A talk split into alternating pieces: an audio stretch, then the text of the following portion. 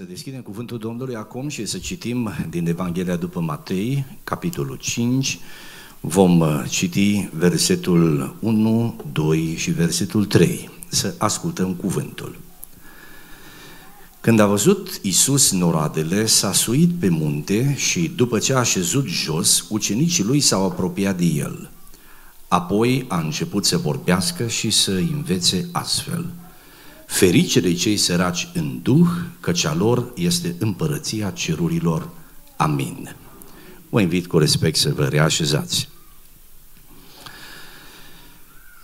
Stimați frații de credință, în această dimineață, în perspectiva părtășiei noastre cu Domnul, la masa Domnului, vă chem să reflectăm, să cugetăm la această zicere rostită de Domnul nostru Isus, cu care, de fapt, începe predica de pe munte, și anume, ferice cei săraci în duh, căci a lor este împărăția cerurilor. Acest cuvânt scurt este un cuvânt care pune în fața noastră o miză foarte, foarte importantă.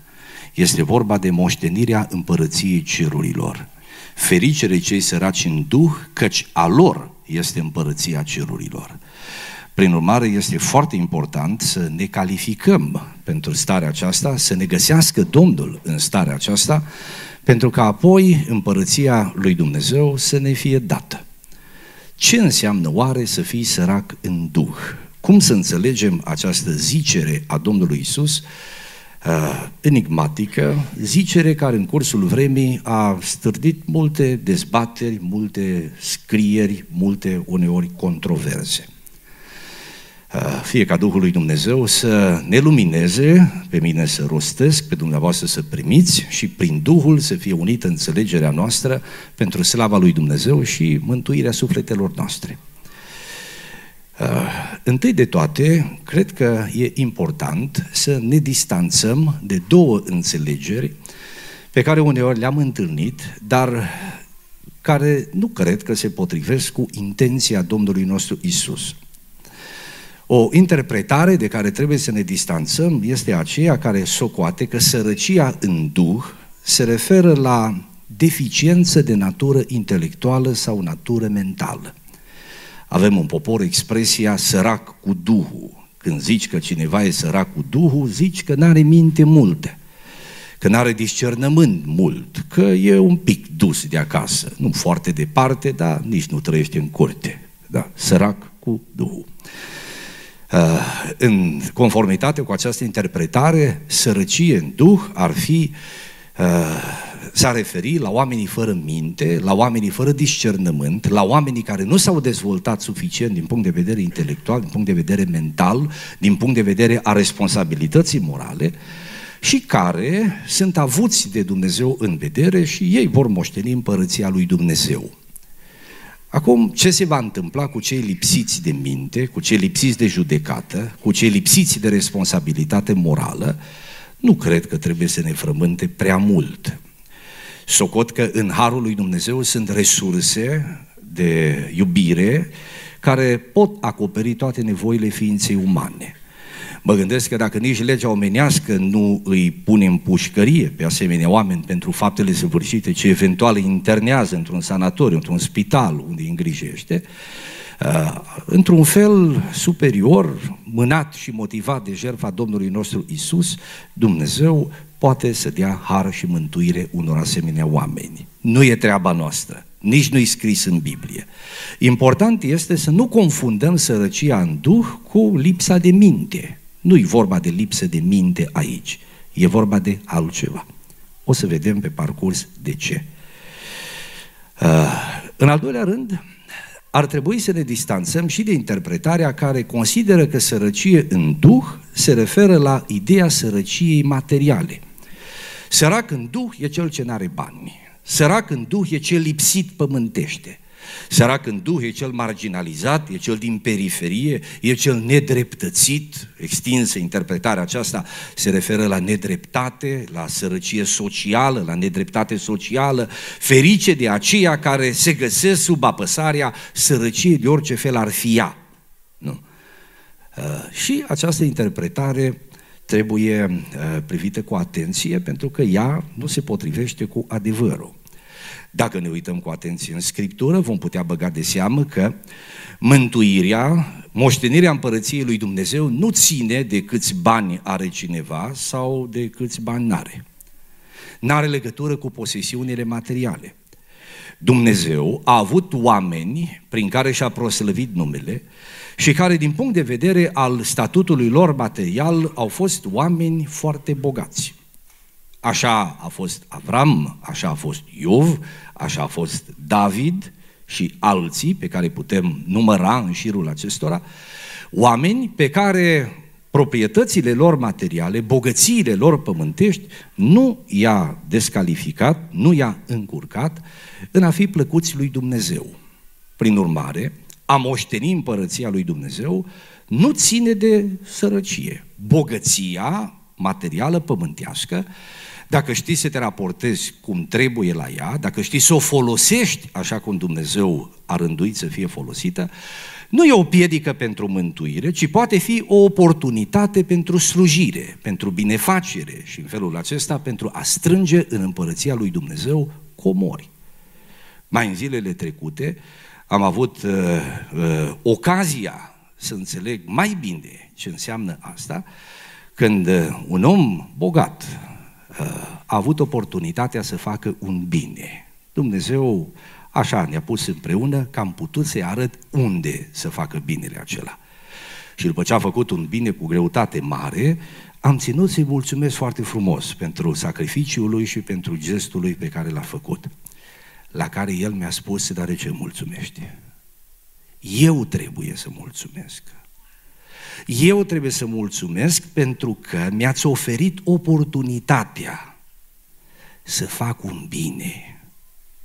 Mi-ați oferit oportunitatea să slujesc pe Dumnezeu și să fiu sigur că ce am făcut primește Dumnezeu. M-a impresionat reacția lui. Deci, Poți să ai stare materială bună și în același timp să fii lui Dumnezeu credincios. Pe de altă parte, Biblia spune că au fost oameni lipsiți din punct de vedere pământesc, oameni săraci, pe care sărăcia nu i-a încurcat să slujească pe Dumnezeu. Ei au fost oameni iubitori de Dumnezeu. Unul dintre ei este chiar în vorbele Domnului nostru Isus, numele lui este Lazar un om lipsit, un om sărac, un om bolnav, dar pe care lipsa de prosperitate materială și chiar cea legată de sănătate nu l-a împiedicat, nu l-a făcut să cârtească împotriva lui Dumnezeu, ci din potrivă a slujit pe Dumnezeu. Mai trebuie să spunem că relația noastră cu cele pământești, cât are sau nu are cineva, nu-i cale spre mântuire. Calea spre mântuire este alta, după cum bine cunoaștem cuvântul lui Dumnezeu. Prin urmare, a fi sărac în duh nu ține nici decât în minte are cineva sau nu are, și nici de câtă bogăție are cineva sau nu are. Ține de altceva. Să vedem de ce ar ține. Cred că aici două înțelesuri ar trebui să fie luate în seamă.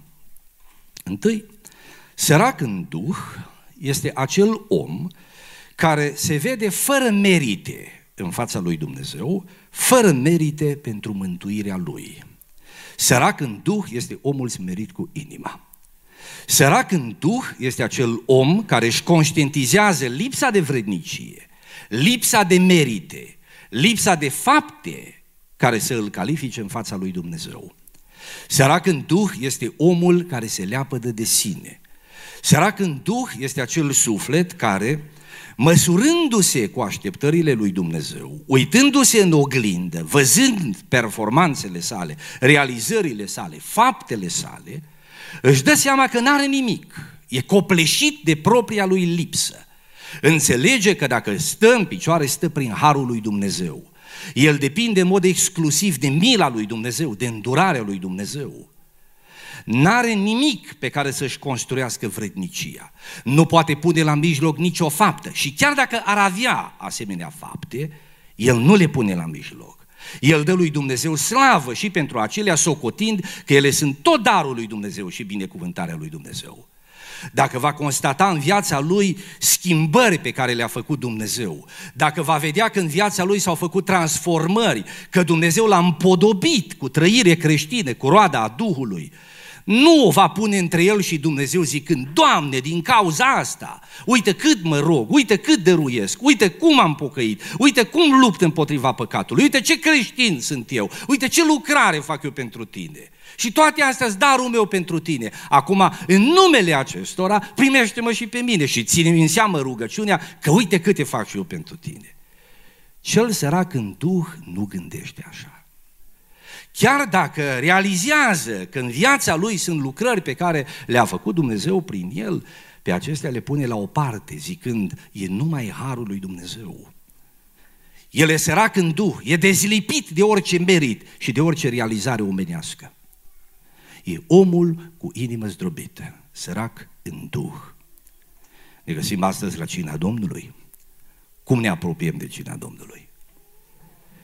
Vă aduceți aminte că în Scriptură e consemnată o pildă rostită de Domnul nostru Isus, care surprinde o situație pe care o putem întâlni și în zilele noastre, în biserici. Într-o zi, la templu, a spus Domnul Isus, s-au dus doi oameni să se roage. Isus a spus această pildă despre vameșul și despre fariseul care se rugau în templu, în contextul în care a constatat că erau printre ei unii oameni care se bizuiau pe neprihănirea lor și disprețuiau pe ceilalți oameni. Deci două lucruri. Se bizuiau pe neprihănirea lor și disprețuiau pe ceilalți oameni. Și apoi a urmat pilda. Acolo la rugăciune, fariseul a început să se roage. El mulțumea lui Dumnezeu. A zis, îți mulțumesc, Doamne, că nu sunt ca ceilalți oameni. Eu dau zeciuială din toate, eu postesc, eu mă rog. Eu nu sunt nici chiar ca vameșul acesta. Mă gândesc că acest fariseu n-a avut nesimțirea, iertați-mă că vorbesc așa direct, să pretindă pentru sine, să reclame în dreptul său lucru pe care nu le avea. Dacă omul acela a zis, mă rog, să ruga. Dacă a zis, postez de două ori pe săptămână, postea. Dacă a zis, dau zeciuială din toate, dădea. N-aș crede că a pretins venind în fața lui Dumnezeu cu niște minciuni. Pentru că el nu se ruga, nu postea, nu dăruia, dar pretindea că le făcea astea. Nu asta a fost problema lui. Din cum merge cuvântul, pare să că Domnul Isus confirmă că el avea aceste trăiri. Problema omului însă era alta. Două mari greșeli a făcut. În primul rând, a văzut ce face și în loc să dea la o parte acelea și să facă loc harului lui Dumnezeu în viața lui, le-a pus la mijloc între el și Dumnezeu, socotindu-le merite care l-ar califica la bunăvoința lui Dumnezeu. A doua lui greșeală este că s-a comparat cu oamenii. Ori de câte ori vom greși comparându-ne cu semenii noștri, ne găsim în ispita de a urma în rău pe acest fariseu. S-a comparat cu vameșul. Nu sunt ca ceilalți oameni, a zis el. Nu sunt ca ceilalți oameni. Știi că inima noastră poate să gândească așa? Nu sunt ca ceilalți oameni. Uh, cum nu sunt ca ceilalți oameni? Răpăreți, nedrepți, prea curvari. Nu sunt. Dacă ar fi să ne uităm la acest text, ni se potrivește? Păi uitându-mă la cei din cor, uitându-mă la dumneavoastră, la atâția pe care vă cunosc, pot să spun cu certitudine, nu sunteți grăpăreți, nu sunteți nedreți, nu sunteți adulderini. Slavă Domnului că nu suntem. Numai că nu avem voie să vedem asta. Și nu avem voie să o așezăm între noi zicând, nu suntem ca ceilalți oameni. Dacă Dumnezeu a făcut aceste schimbări în viața noastră, să spunem, slavă lui Dumnezeu, e harul lui, nu-i meritul nostru. Și nu putem reclama aceste lucrări a Harului din viața noastră, nu le putem pune la mijloc cerând lui Dumnezeu mântuire în acest nume, sau drept la cină în acest nume, sau pretenții. Aici a greșit acest om. Iată cum trebuie să mergem la Dumnezeu. Uitați-vă la versetul următor, 33, uh, și celălalt. Vameșul stătea de o parte și nu îndrăznea să-și ridice ochii spre cer, ci se bătea în piept și zicea, Dumnezeule, ai milă de mine, păcătosul. Ca apoi Domnul Iisus să ne arate ce este în inima lui Dumnezeu cu aceste cuvinte. Eu vă spun că mai degrabă omul acesta s-a coborât acasă socotit neprihănit decât celălalt. Căci oricine se înalță va fi smerit și oricine se smerește va fi înălțat. Prin urmare, sărăcie în Duh este această stare a inimii, această zdrobire a inimii, această lepădare de sine, această socotire a nevredniciei cu o convingere interioară și o bizuire exclusivă pe mila lui Dumnezeu, pe harul lui Dumnezeu, care ne primește, care ne curăță, care ne mântuiește, slăvit să fie în numele Lui. La starea aceasta vă chem la această cină. O totală dependență de Harul lui Dumnezeu, din mila Lui. La cina Domnului suntem chemați să înălțăm meritele lui Isus Hristos, nu pe ale noastre. Unii oameni le pun în evidență pe ale lor. Și știți cum o fac? Cercetându-se pe sine, ă, remarcă faptul că n-au păcate care i-ar putea îndepărta de cină. Și această rațiune îi face să îndrăznească. N-am făcut rele. Mi curată inima. E o mare greșeală, oameni buni. Mereu și mereu și mereu va trebui să punem în centru jertfa lui Isus Hristos. Numele Lui, meritele Lui, harul Lui, în relație cu care ne raportăm cu credință curată și cu sărăcie în Duh. Amin. Mai există un înțeles, îmi veți îngădui în această dimineață să mai zăbovim câteva minute în dreptul acestui înțeles foarte însemnat. Ține de iubirea noastră. Fiecare om are iubirea lui. Sărac în Duh este cel liber de iubirile sale. Nu, cum o fi asta? Uh, în inima creștinilor, așa am înțeles în ultima vreme că în, în inima creștinilor există o primejdie. Acea primejdie se numește propria dragoste, propriile iubiri.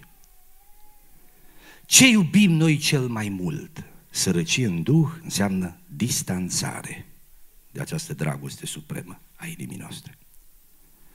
Despre ce e vorba?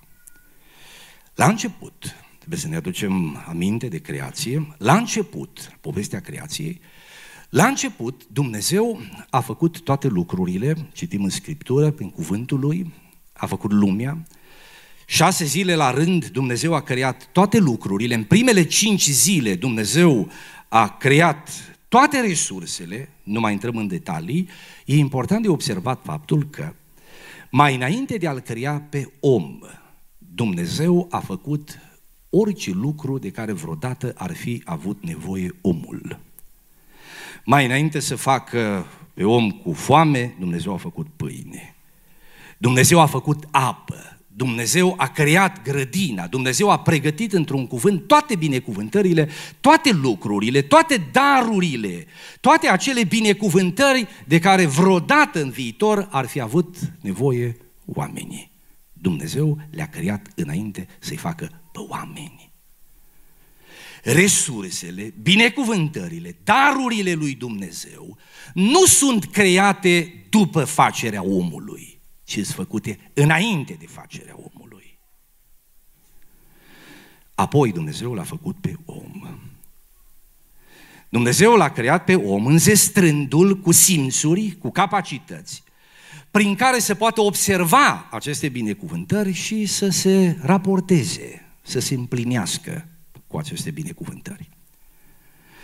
I-a dat Dumnezeu foamea ca să mănânce ce a pregătit Dumnezeu.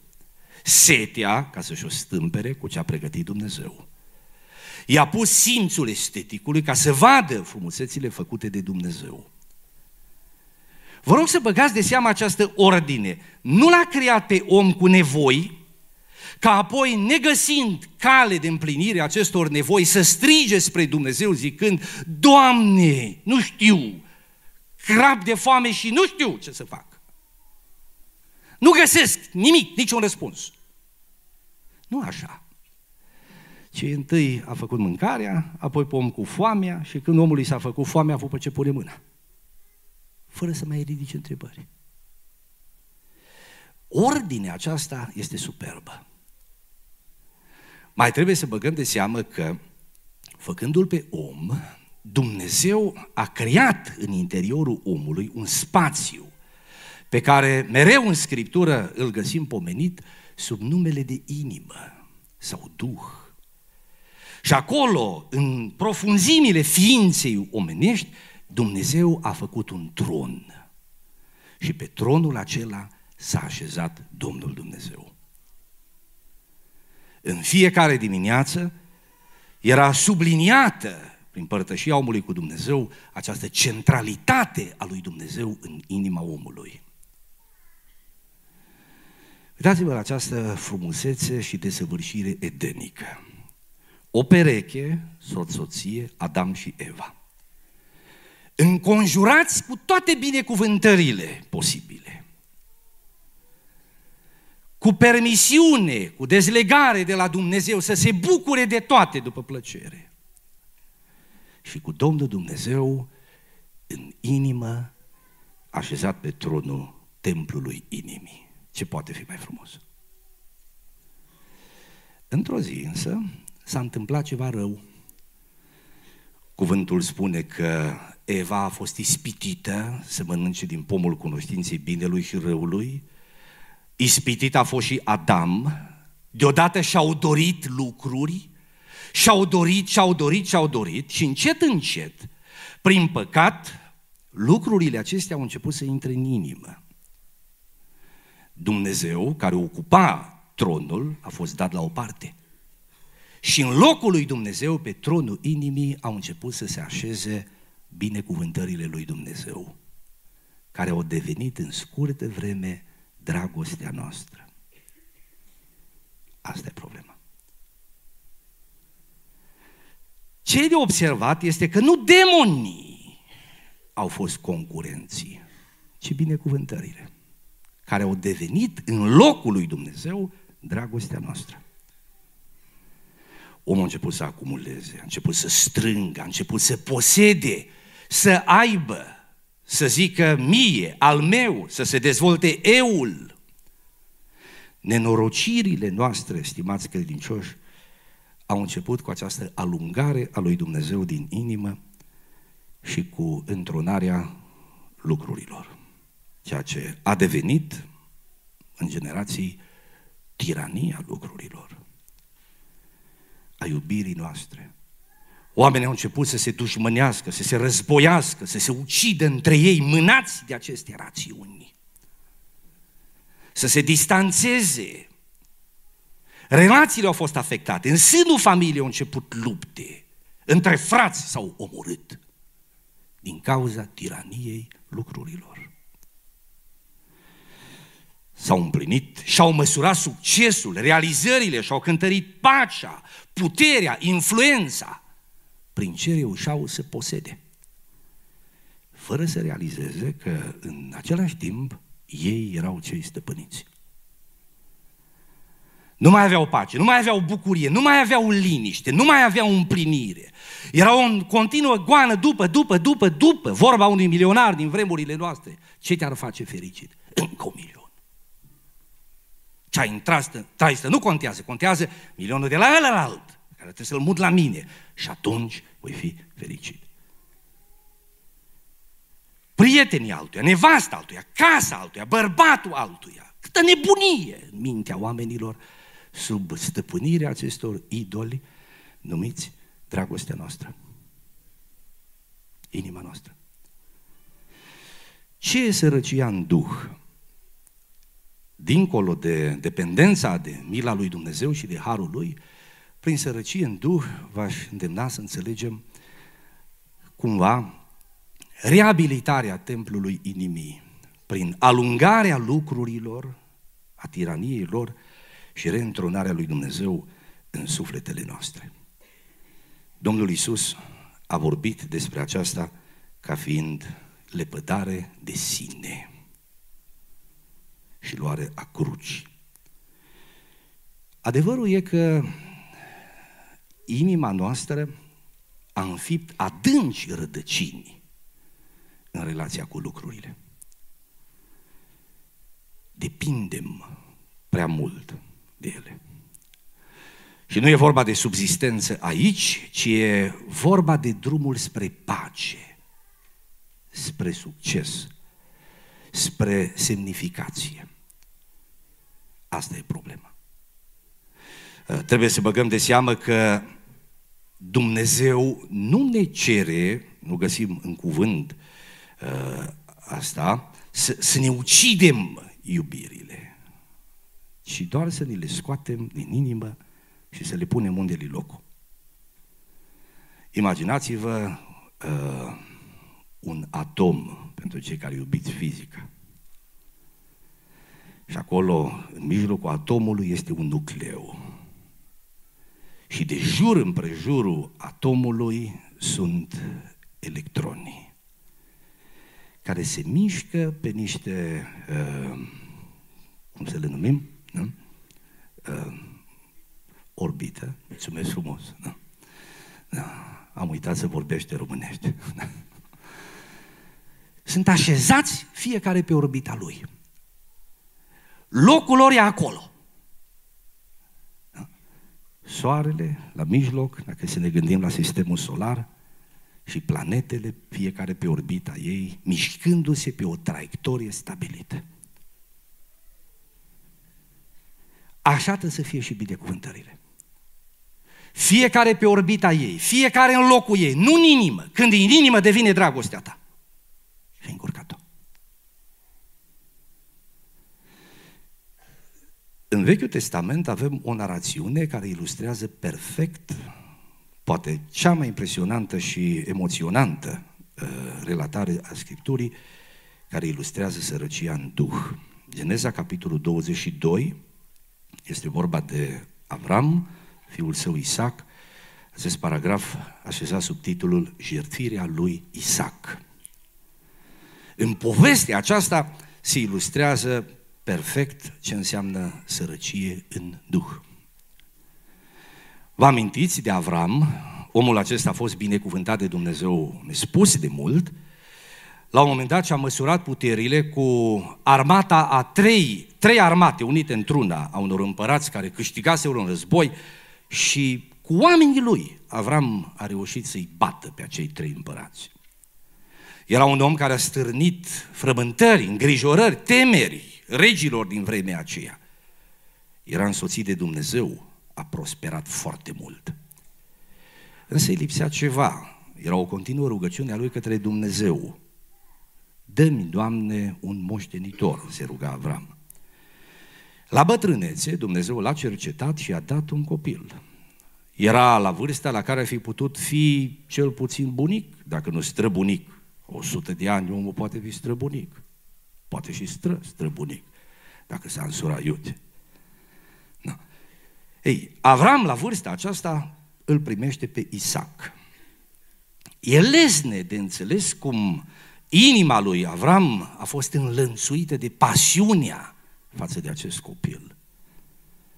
Nimic nu mai conta, nimic din toate celelalte. Copilul lui, băiatul lui. Și cu siguranță că Dumnezeu a remarcat această afecțiune. La un moment dat, iubirea față de... Și, și aici nu era nimic rău.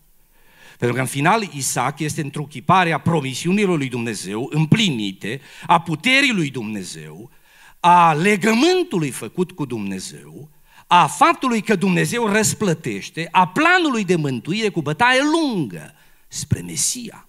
Ce era rău în asta? Absolut nimic. Rea însă era dragostea lui Avram. Prea mare,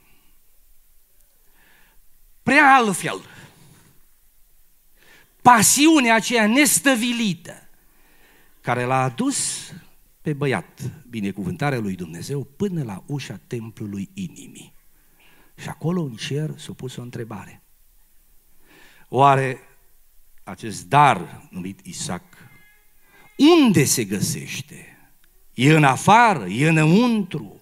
E pe orbită, așezat mai aproape de inimă, cel mai aproape, dar totuși pe orbită? Sau a intrat și s-a pus pe tron? La această grea întrebare nu se poate da răspuns teoretic. La întrebările de felul acesta, răspunsurile se dau doar prin teste. Și testul a venit. Cuvântul ne spune că într-o noapte Dumnezeu a pus la încercare pe Avram și a zis, Avrame, iată-mă, a răspuns el, ia pe fiul tău, pe singurul tău fiu pe care îl iubești, pe Isaac, du-te în țara Moria, adul ardere de tot acolo pe muntele pe care ți-l voi spune. Cum ați simți să vă vorbească așa Dumnezeu? Doamne, dar de asta mi l-ai dat. Vă rog să observați exactitatea cu care vorbește Dumnezeu. Ia pe fiul tău, pe singurul tău fiu, pe care îl iubești, pe Isaac. Adică merge la țintă. Frații mei, nouă ne-ar place să lucreze Dumnezeu cu noi așa, cu încetinitorul, să ne ia încet, așa, pe periferie, ca o spirală din aceea care lent și pe nesimțite și fără durere ajunge acolo la mijloc, la punctul la problemă. Dumnezeu nu are vreme de pierdut. Se duce direct acolo unde doare. Eu mă gândesc că dacă Dumnezeu s-ar fi oprit aici, ar fi zis, pe care îl iubești și atât, Avram ar fi găsit o mie de pricini să interpreteze că Dumnezeu se referă la Ismael. Nimeni pe fața pământului, ascultați-mă bine, sunt fratele dumneavoastră, nimeni pe fața pământului nu știe să-și apere mai bine iubirile decât inima noastră. Și încă o dată, nimeni nu știe să-și apere mai bine idolii, iubirile, decât inima noastră. Sărac în duh, înțelegem ce-o fi? Ei, Dumnezeu a pus punctul pe I, pe Isaac. Probabil că Avram ar fi putut pune în fața lui Dumnezeu un târg și ar fi venit ușor să moară el.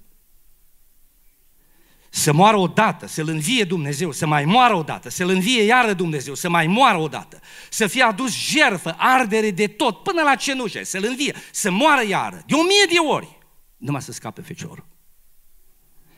Toți suntem dispuși să dăm ce nu iubim așa de tare, de o mie de ori, numai să ne rămână ce iubim cel mai tare. Și s-ar putea ca acea iubire să fie concurentul lui Dumnezeu. Darul, binecuvântarea care te desparte de Hristos și de sărăcie în Duh. Băgați de seamă, concurentul n-a fost demonul, darul lui Dumnezeu, Isaac, copilul.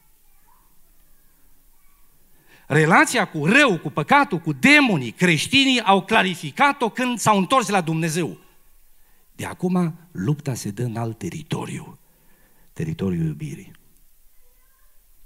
Relația cu darurile. Uitați ce s-a întâmplat, Dumnezeu, Avram și-a făcut o socoteală, a fost un om credincios. Voi asculta ce a zis Dumnezeu eu cred că Avram a zis așa, Dumnezeu mi-a promis și ce mi-a promis face. El e da și amin. Am văzut cum a lucrat, va lucra. Acum mă pune în fața unei situații pe care nu pricep, nu înțeleg, nu nimic. Eu ascult de Dumnezeu, eu împlinesc condițiile lui Dumnezeu și Domnul își va împlini promisiunile. mi-a cerut să-l jerfesc pe Isaac, o voi face. Dumnezeu a zis că în el mă va binecuvânta și el, sămânța lui, va fi mare, cât nici stele pe cer nu Așa va fi sămânța aceasta. Asta mi-a promis Dumnezeu, asta va face. Acum îmi cere să-l ucid, îl voi ucide. Dar va zice, a venit imediat gândul, dar cu promisiunile lui Dumnezeu cum rămâne? L-ai putea ajuta pe Dumnezeu să fie Dumnezeu în viitorul tău, strângându-ți la piept iubirile. Avram a zis, uite socoteala, eu îl pun pe altar, îl arde tot, apoi mă pun pe o piatră și atâta stau acolo până mi-l învie Dumnezeu din morți. Și cu el merg acasă. Că nu se poate ca Dumnezeu să nu facă ce a promis. Că a gândit așa, avem în text un indiciu, a zis slugilor, rămâneți aici, eu mă voi duce, ne vom duce cu băiatul și apoi ne vom întoarce. Doi, doi plecăm, doi venim. Vorbirea la plural arată că așa a gândit. Iar epistola către evrei confirmă. Duhul Domnului prin apostol spune, Avram a crezut că Dumnezeu îl va învia din morți. N-a fost nevoie. Pentru că vă rog să observați, Dumnezeu nu dorește să ne, să ne deposedeze de binecuvântările sale, ci să ne elibereze de sentimentul posesiunii. Nu Isaac era problema, ci relația lui Avram cu Isaac era problema. Problema nu era binecuvântarea, problema era iubirea acelei binecuvântări, faptul că a intrat în inimă și s-a întronat, sau poate nu. Încercarea va arăta. Drama e teribilă, nu e vreme să ne uităm în toate detaliile. Cuvântul spune că Avram a zidit acolo un altar, a așezat pe el lemne, a legat pe fiul său Isaac, l-a pus pe altar deasupra lemnelor, a întins mâna, a luat cuțitul ca să înjunghe pe fiul său. Într-un cuvânt și-a sacrificat dragostea. E lepădarea de sine. El e băgat de seamă că Dumnezeu l-a lăsat să meargă până în punctul din care nu se mai putea întoarce. Inima ta știe care este acel punct. A dat doar un ocol de departe în jurul problemei, nu înseamnă că a rezolvat-o. Dumnezeu l-a lăsat să treacă puntea, l-a lăsat să taie puntea și acum pe partea cealaltă fiind fără putință de a se mai întoarce înapoi, Dumnezeu i-a zis să nu pui mâna pe băiat. Văd acum, dar vă rog să observați ceva. Când i-a vorbit prima dată, a zis Avrame, odată. Acum când îi vorbește a doua oară, mergeți la versetul anterior, îngerul Domnului a strigat din ceruri și a zis, observați dublarea numelui, Avrame, Avrame, dublarea numelui spune ceva. În această dublare a numelui este uimirea lui Dumnezeu. E emoția dumneziască, e bucuria, Avrame, Avrame. Iată m-a răspuns el, să nu pui mâna pe băiat. Văd acum că te temi de Dumnezeu, întrucât n-ai cruțat pe fiul tău, pe singurul tău fiu, pentru mine. A urmat un moment emoționant.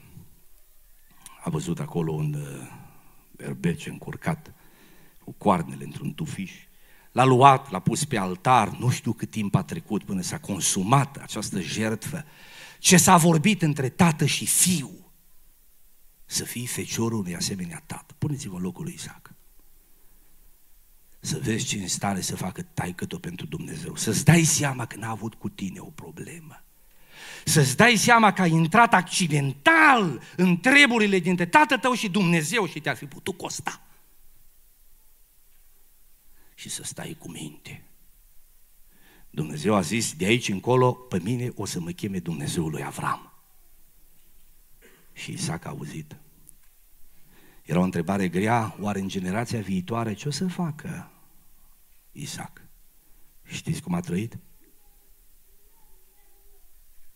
Așa a trăit încât la sfârșitul vieții sale Dumnezeu a zis de aici încolo să fiu cunoscut prin asociere cu două nume, Avram și Isaac.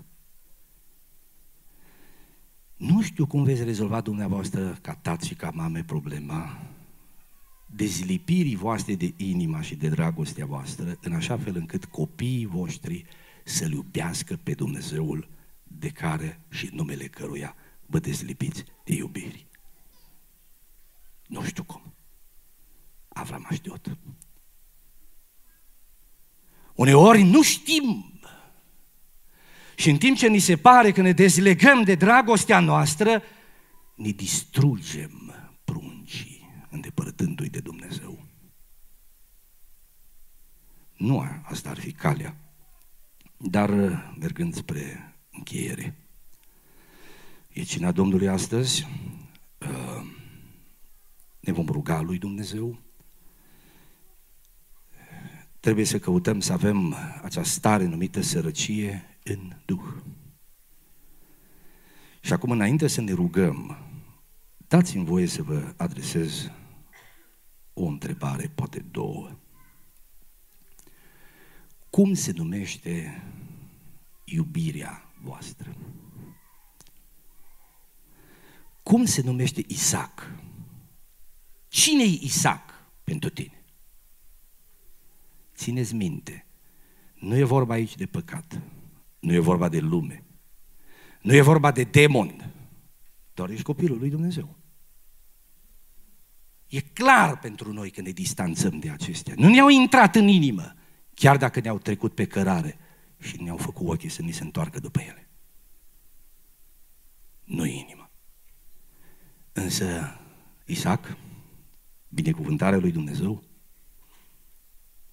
cei mai drag ochilor tăi, sufletul sufletului tău, unde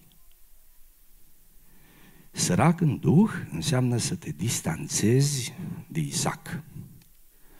Nu așa de tare. Vă rog să observați că Dumnezeu nu i l-a luat. Niciodată n-a avut în gând să-l ia. El a lăsat. Împreună au mers acasă. L-a văzut crescând, l-a văzut căsătorit, l-a văzut în casa lui.